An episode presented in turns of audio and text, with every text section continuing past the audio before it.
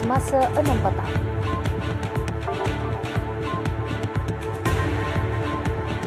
Perdana Menteri yakin Malaysia akan menjadi negara pertama akhiri kadar kemiskinan tegak.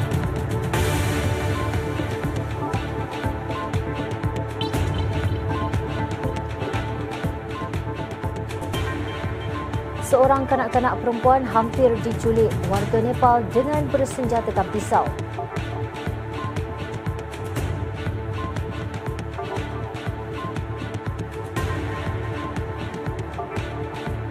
Akibat terlalu obses dengan rancangan televisyen berunsur pembunuhan, seorang gadis Korea bertindak menikam gurunya.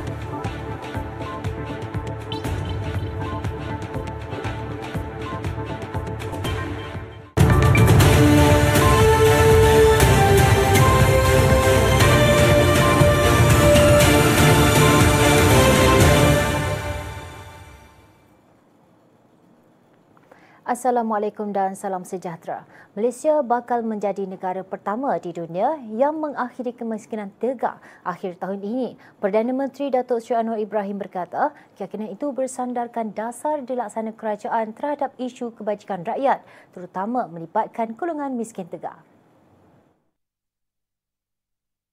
Sebelum akhir tahun ini, Malaysia merupakan di antara negara pertama di dunia yang mampu menoktahkan kemiskinan tegak. Kita kemudian tumpu pada masalah perumahan rakyat dan perumahan penjawat awam. Datuk Sri Anwar yang juga Presiden Keadilan itu berkata, kerajaan bakal menyediakan peruntukan berjumlah RM50,000 hingga RM100,000 kepada setiap kampung atau perumahan bagi memperkasa kawasan masing-masing. Katanya menurut inisiatif itu, setiap lokaliti perlu menganjur atau memperkenalkan program sendiri berbanding yang dilaksana pihak berkuasa tempatan PBT dan agensi lain sebelum ini.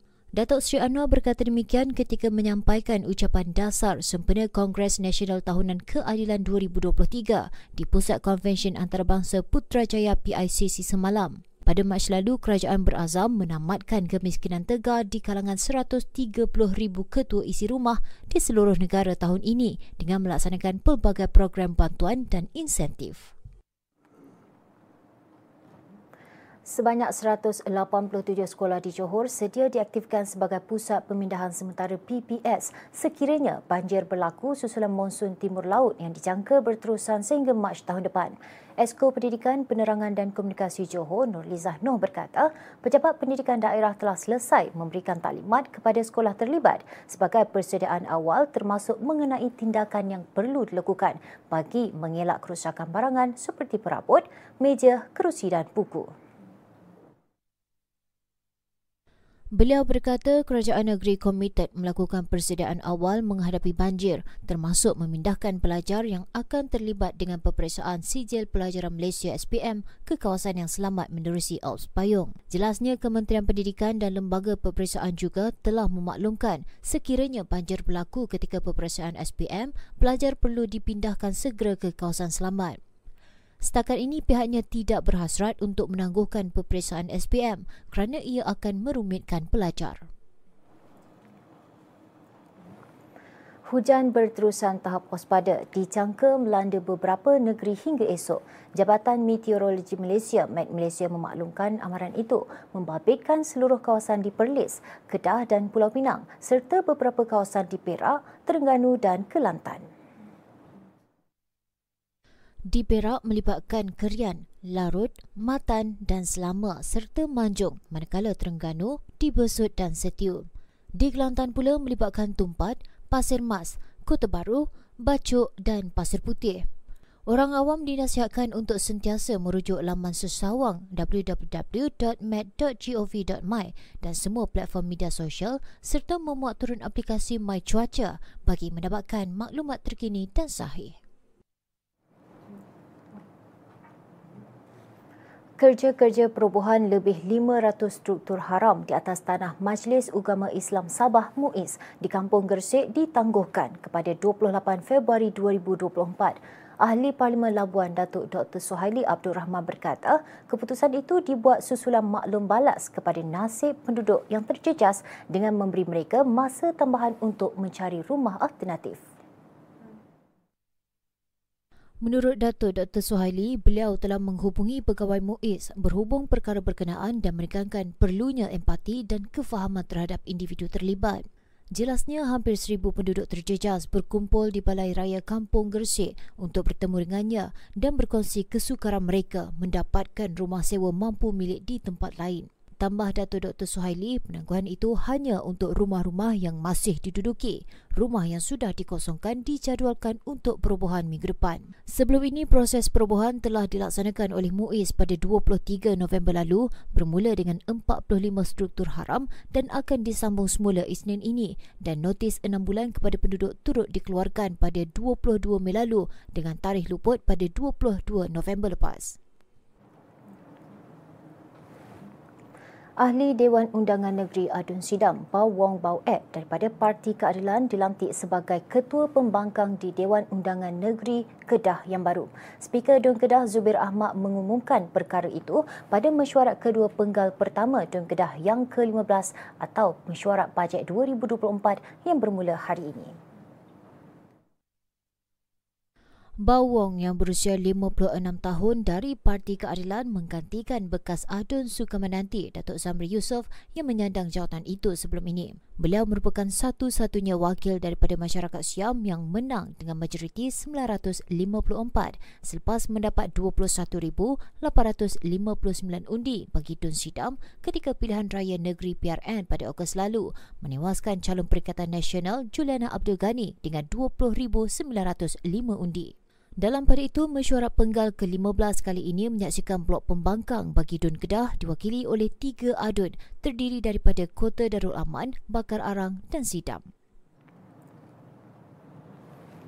Seorang kanak-kanak perempuan berusia 3 tahun berdepan detik cemas apabila ditangkap dan cuba dilarikan seorang warga Nepal yang bersenjatakan pisau di hadapan sebuah kedai makan di Pekan Jenyang Kedah sekitar jam 7 pagi tadi.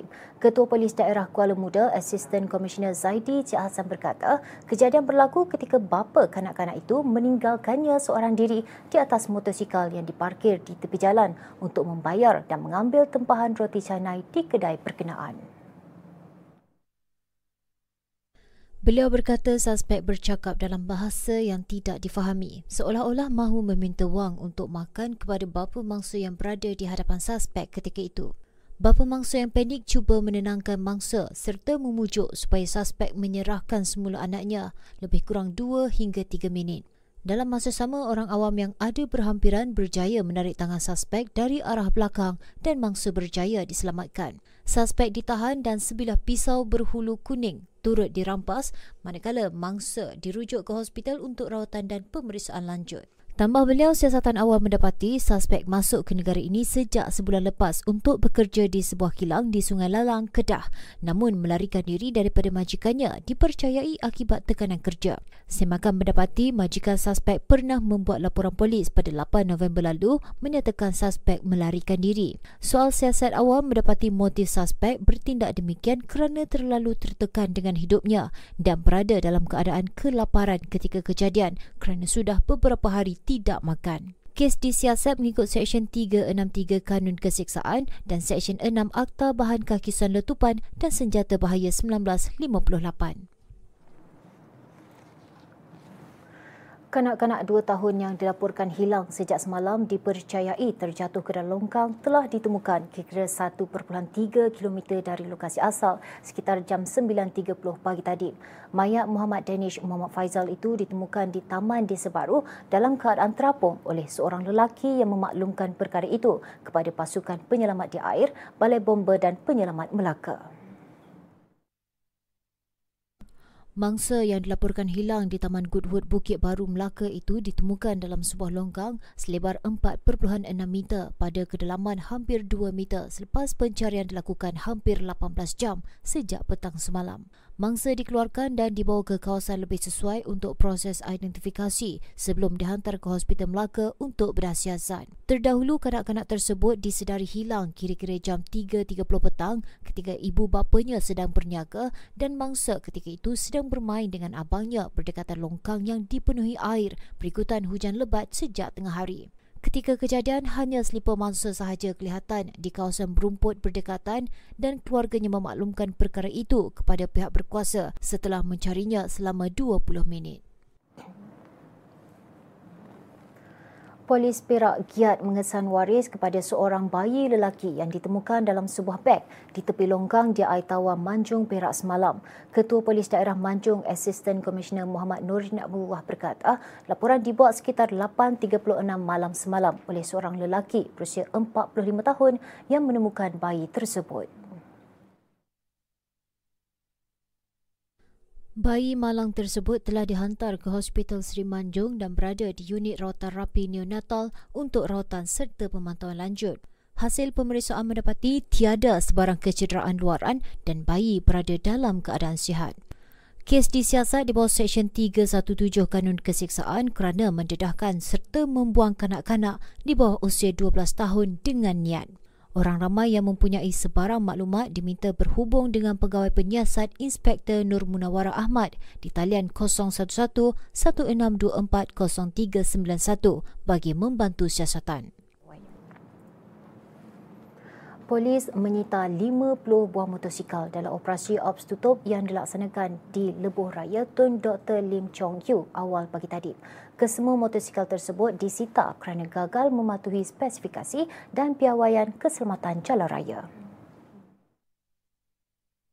49 daripada sitaan dikeluarkan mengikut Seksyen 64 Kurungan 1 Akta Pengangkutan Jalan APJ 1987 sementara sebuah lagi disita mengikut Seksyen 108 Akta sama. Operasi yang bermula jam 2 hingga 5 pagi oleh Polis Bahagian Siasatan dan Penguatkuasaan Trafik Barat Daya dan Jabatan Pengangkutan Jalan itu turut mengeluarkan 144 saman. Sementara itu, Ketua Polis Daerah Barat Daya, Superintenden Kamarul Rizal Jenal berkata, selain membendung kegiatan samsing jalanan, ops tutup ini dilaksanakan juga bertujuan bagi memastikan penunggang motosikal sentiasa mematuhi peraturan lalu lintas sedia ada. Saya tercari-cari tempat letak kereta. Puas cari tak jumpa-jumpa. Saya tengok jam. Alamak, dah lambat. Barang bini tak beli lagi. Lepas tu, cantik ada kosong. Saya keluar, saya kunci pintu, terus masuk pasar raya. Saya pergi rak cari sarden, santan, buah. Yang lain tak sempat, lalu saya keluar. Buka pintu kereta, pasang tali pinggang keledar, betulkan cermin belakang, baru nak start enjin. Sekali nampak abang. Saya buka pintu, alamak. Macam itulah cerita saya. Saya minta maaf ya. Sekarang awak dengar cerita saya pula.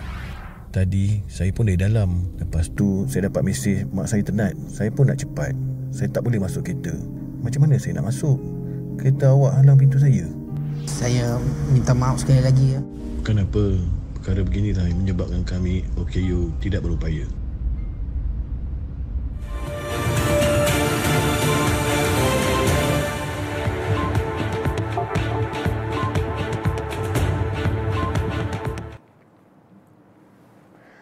bertemu kembali. Kerajaan negeri yakin dapat menyediakan 60,000 unit kediaman pada harga bawah RM250,000 seunit menjelang 2025. Esko Perumahan Borhan Aman Shah berkata, inisiatif menerusi Rumah Selangorku itu mampu dicapai dengan kerjasama pemaju swasta yang mempunyai pelbagai pengalaman membangun sesuatu kawasan. Kerajaan Negeri Selangor akan meneruskan ikhtiar dalam membuktikan komitmen kepada rakyat negeri Selangor khususnya dapat mendiami rumah yang selesa, kondusif dan berkualiti dan berbaloi pada harga yang mampu milik. Beliau berkata demikian ketika berucap pada majlis penyerahan kunci rumah Selangorku Pangsapuri Aurora Seksyen U17 semalam. Dalam majlis itu, beliau turut menyampaikan replika kunci kepada pemilik disaksikan Timbalan Setiausaha Kerajaan Negeri Selangor Pembangunan Datuk Johari Anwar serta Timbalan Ketua Pegawai Eksekutif Kumpulan Johor Waki Muhammad Akmah Johari. Sementara itu, penerima rumah Selangorku gembira kerana tidak perlu menunggu lama bagi memiliki kediaman sendiri di Bangsapuri Aurora di Saujana Permai Seksyen U17 Shah Alam. Yap Lian Yuan dan isterinya Wu Sun Yi tidak menyangka permohonan mereka diluluskan selepas beberapa bulan mencuba nasib di laman sesawang rumah Selangorku pada 2018 saya ada apply Selangorku. So dia ada email saya lah. Mm-hmm. Kata ni project ada run so saya tak datang tengok lah. Mm-hmm. Uh, saya apply 2018. 2018. Ah, tapi so, I think ada stop satu bul- satu tahun lah. Mm-hmm. So lepas tu baru sign S&P. Oh, okay. Then baru uh, dapat kunci dah. Sementara itu, Muhammad Saidi Ibrahim yang juga penerima rumah Selangorku berpuas hati dengan pelbagai kemudahan yang disediakan pemaju meskipun kediaman terbabit dijual pada harga rendah. Uh, amat berpuas hati lah dengan apa dengan dengan seni bina yang dihasilkan oleh pihak developer jauh lagi. Uh-huh. Saya rasa memang apa berpuas hati lah. Uh-huh. Harga dia macam mana? Harga dia pun mampu milik 185. Uh-huh. Rumah Selangor Kupang Sapuri Aurora di Saujana Permai menawarkan 90 unit kediaman berkeluasan 1001 kaki persegi pada harga hanya RM185,000 seunit. Kediaman yang mempunyai tiga bilik, dua tandas dan dua ruang parkir itu dibangunkan pemaju Johawaki Development Sendirian Berhad JDSP di atas tanah perluasan 2.86 ekar. Perumahan berkepadatan rendah setinggi lima tingkat itu turut dilengkapi dengan kemudahan lift, dewan serbaguna, tadika, taman permainan, pondok pengawal dan pejabat pengurusan. Lembaga Urus Air Selangor luas mengesan aliran kekeruhan tinggi dan menghentikan tugas sementara Loji Rawatan Air LRA Patangkali tengah malam tadi. Langkah kawalan itu bagaimanapun tidak memberi kesan kepada pengguna berkaitan pembekalan air terawat.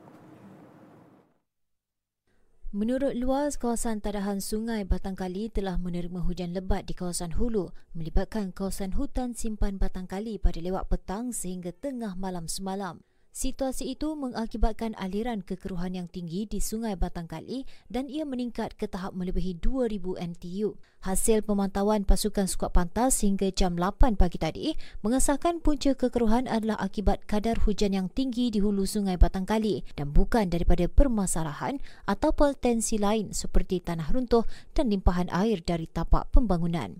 Luas sentiasa bersiap sedia bagi sebarang tindakan mitigasi segera dan akan berada di tapak 24 jam melaksanakan pemantauan statik dan rundaan di kawasan sensitif dan dikenal pasti. Lebih 250 keluarga merebut peluang mendapatkan keperluan asas di jualan Ehsan Rahmah JER peringkat Dewan Undangan Negeri Pandamaran yang berlangsung di Taman Palm Grove siang tadi. Pengurusi kawasan rukun tetangga Taman Palm Grove, Michelle Sam berkata, segelintir pengunjung berbelanja untuk membuat persiapan awal sempena Christmas.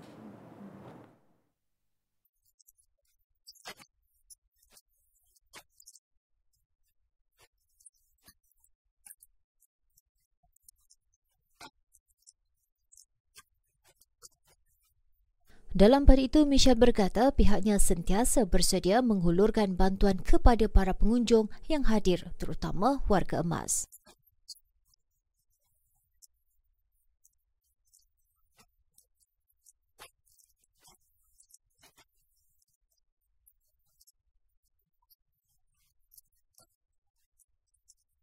Selain di Pandamaran, jualan Ehsan Rahmah Kendalian Perbadanan Kemajuan Pertanian Selangor PKPS ini turut diadakan di Don Pandan Indah bertempat di Taman Nirwana, Don Sri Serdang di Restoran Ben Hussein dan Don Sungai Ramal di Kajang Utama. Orang ramai yang ingin mendapatkan lokasi terkini JER seluruh negeri boleh layari laman Facebook PKPS.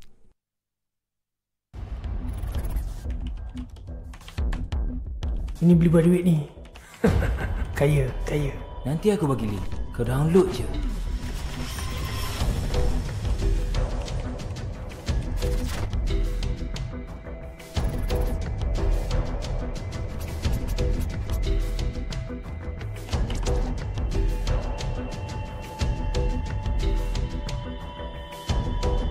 Wei, filem baru dah hadir lah wei dalam laman web ni.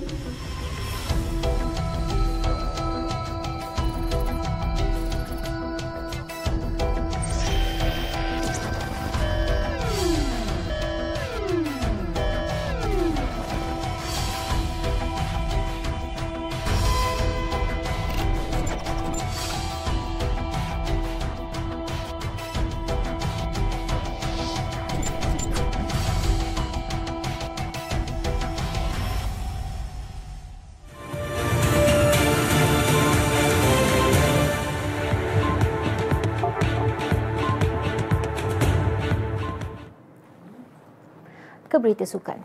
Pasukan Witchcraft dinobat juara regata antarabangsa Raja Muda Selangor RMSIR edisi ke-33 selepas cemerlang mengungguli 8 saingan kelas 1 bermula 17 November lalu. Mengumpul 12 mata, pasukan di kemudi Nick Burns mengatasi The Next Factor di kedudukan kedua dengan 13 mata sekaligus menjulang Piala Raja Muda. Pasukan Uranus yang mewakili Angkatan Tentera Malaysia ATM ketiga dengan 24 mata, manakala Aftershock keempat mengumpul 31 mata. Terima pasukan Witchcraft, Peter Fletcher, gembira dengan persembahan semua kru pasukan selepas berjaya menang 5 daripada 8 saingan. Katanya kejohanan kali ini menyajikan cabaran sengit di setiap peringkat terutama dari segi cuaca dan tiupan angin. And there's a lot of variable kind of conditions, a lot of tide, a lot of wind changes, there's some thunderstorms at night. I mean, it's a proper challenge. Uh, you've got to have your head out of the boat, kind of eyes focused on what's going on, uh, and then just watching the opposition as well. So. Sementara itu, satu lagi pasukan ATM, Marikh, menjuarai kelas 6 selepas mengumpul 11 mata, menewaskan penarik 15 mata, Tofan 22 mata dan Evelyn. Hadiah disampaikan pengarah urusan Kelab Kapal Layar Monaco, Bernard D. Alessandri, diiringi pengerusi jawatan kuasa penganjur RMSIR, Irsya Ismail, di Kelab Kapal Layar di Raja Langkawi, Kedah semalam.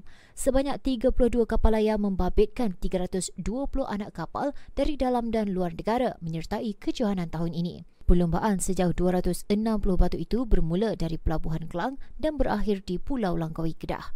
Dianjurkan sejak 1990, RMSIR merupakan kejohanan kapal layar kedua tertua Asia dan paling sukar di Asia Tenggara. Ia dicetuskan Duli Yang Maha Mulia Sultan Selangor Sultan Sharafuddin Idris Shah Al-Hajj bersama Datuk Johan Arif dan Jonathan Muhyiddin.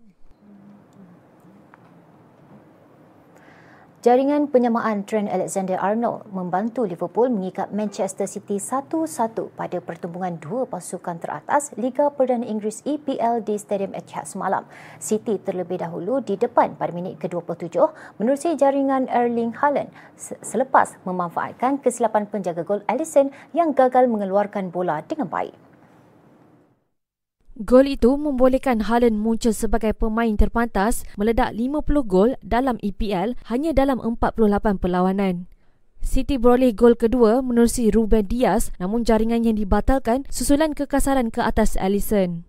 Bagaimanapun Alexander Arnold yang berdepan kesukaran mengawal Jeremy Doku memastikan kedua-dua pasukan berkongsi satu mata apabila meledak jaringan penyamaan dari luar kotak penalti pada minit ke-78 sekaligus menjadi gol sulungnya musim ini. Keputusan itu menyaksikan City kekal di pesada Liga namun keputusan ini pasti mengecewakan mereka ketika The Reds pasti berpuas hati mengutip satu mata di tempat lawan. Seterusnya, pemain skuash wanita negara S. Siva Sangari terus memperagakan aksi berkelas dunia apabila menjuarai saingan terbuka Hong Kong malam tadi. Selepas mengejutkan pilihan kedua dari England, Sarah Jane Perry di separuh akhir semalam, giliran pilihan keempat dari Mesir, Amina Orfi menjadi mangsa Siva Sangari pada aksi final yang menyaksikan dia melakar kemenangan 3-0. Pemain berusia 24 tahun itu bermula garang apabila memenangi set pertama 11-9 ke atas lawan yang juga bekas juara remaja dunia dua kali itu sebelum dia meneruskan penguasaan di set kedua menerusi kemenangan 11-8. Siva Sanggari yang menghuni ranking ke-22 dunia memastikan gelaran juara menjadi miliknya apabila mengesahkan kemenangan 11-5 di set ketiga. Sebagai rekod, ini adalah gelaran kedua Siva Sanggari dalam jelajah Professional Squash Association PSA selepas turut menjuarai kejohanan trofi Tuanku Muhriz 2023 di Seremban Negeri Sembilan Ogos lalu.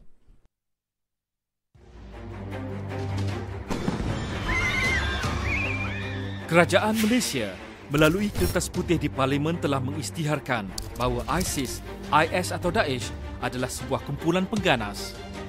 Kumpulan pengganas ini menerbitkan berbagai jenis produk propaganda berbentuk risalah, video, cakra padat, baju, majalah, bendera dan poster bagi tujuan menyebarkan ideologi mereka.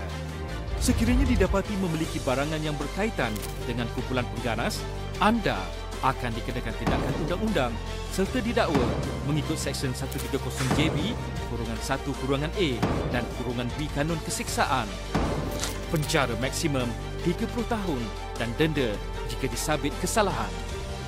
fanatik dan taksub beragama, pencetus kepada ekstremis dan radikalisme. Bersama kita memelihara keamanan negara.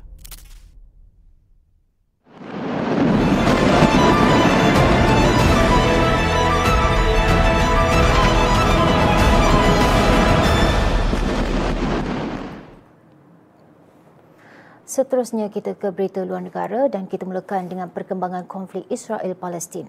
Spanyol menegaskan gencatan senjata di sementara di Gaza tidak mencukupi, malah perlu dikekalkan demi keselamatan penduduk Palestin di wilayah tersebut. Perdana Menterinya Pedro Sanchez yang mengunjungi lintasan Rafah di Mesir itu turut menggesa pembebasan semua tebusan bagi menghentikan konflik yang melanda ketika ini. Mengulas lanjut, Sanchez berkata, kencatan senjata yang lama dan bersifat kekal perlu dilaksanakan di Gaza supaya dapat mengelakkan lebih ramai lagi mangsa terkorban. Beliau juga lantang mengutuk serangan Israel dalam operasi ketenteraannya walaupun Israel memberi alasan sebagai mempertahankan wilayahnya. Namun angka korban Gaza tidak menggambarkan tujuan sebenar Israel. Dalam pada itu, beliau turut menekankan sudah tiba masanya Kesatuan Eropah EU untuk mengiktiraf Palestin sebagai sebuah negara. Tentera Israel membunuh enam rakyat Palestin termasuk seorang doktor berusia 25 tahun di tebing barat hari ini.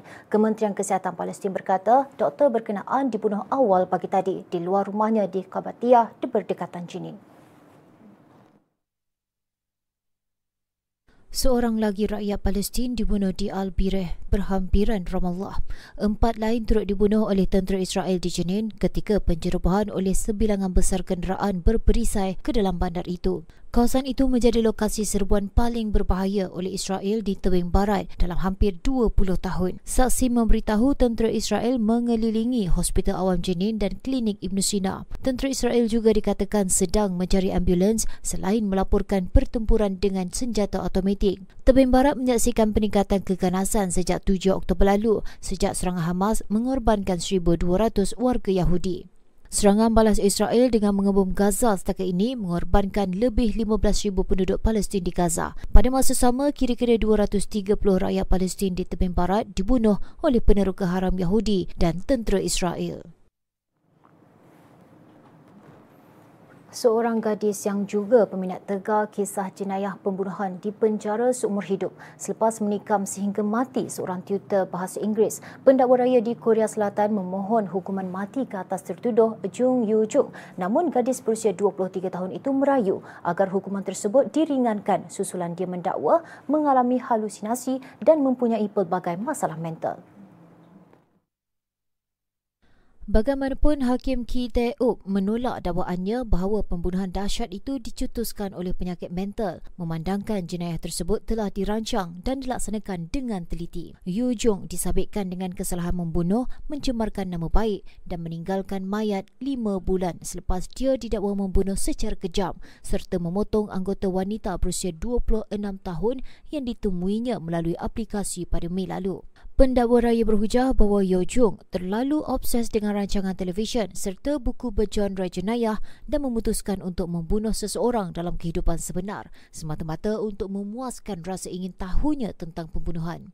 Sebelum ini, Yo Jung mengaku kepada pihak polis bahawa dia telah membunuh mangsa selepas dia menyamar sebagai seorang pelajar sekolah menengah sambil mengenakan seragam sekolah yang diperolehnya dalam talian. Wakil Tetap China ke Agensi Tenaga Atom Antarabangsa IAEA e mengulangi pendirian negara itu menentang tindakan Jepun melepaskan sisa air nuklear terawat dari loji nuklear Fukushima Daiichi ke lautan. Li Song turut mengulangi desakan supaya Jepun mematuhi sepenuhnya pemantauan antarabangsa yang ketat. Jepun sehingga kini mengabaikan kebimbangan komuniti antarabangsa serta tentangan dari negara-negara jiran dan tetap meneruskan operasi pelepasan sisa air terawat itu. Namun tegas Lee Song, aktiviti itu adalah isu keselamatan nuklear yang menjadi kebimbangan persekitaran marine global, kesihatan awam dan kepentingan awam. Sehubungan itu, China menuntut Jepun menamatkan aktiviti itu serta-merta. Li Song turut mendedahkan aktiviti yang tidak pernah dilakukan ini sebenarnya membawa lebih banyak ketidaktentuan. Ini termasuk kesan jangka panjang daripada pelepasan sisa air terawat dalam jumlah yang tinggi. China sejak awal mempertahankan keperluan untuk melaksanakan pemantauan ketat pelan Jepun ini. Beliau juga mendesak anggota IAEA untuk memperbaiki mekanisme pemantauan dan melaksanakan pemeriksaan berkala. Sekian semasa 6 petang, terus layari platform digital kami dengan cari media Selangor dan Selangor TV. Saya Aida, Assalamualaikum dan salam hormat.